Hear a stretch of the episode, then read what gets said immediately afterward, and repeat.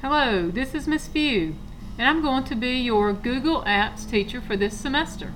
Let me briefly introduce you to Google Docs. That's the first Google application we're going to use. What is Google Docs, you ask?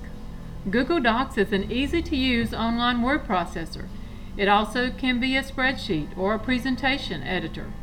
It's going to enable you to store and share instantly all of your projects that you do in this class. You'll be able to collaborate online in real time with all of your classmates.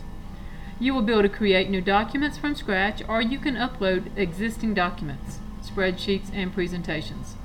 And the advantage is there's no software to download and all of your work is stored safely online and can be accessed from any computer.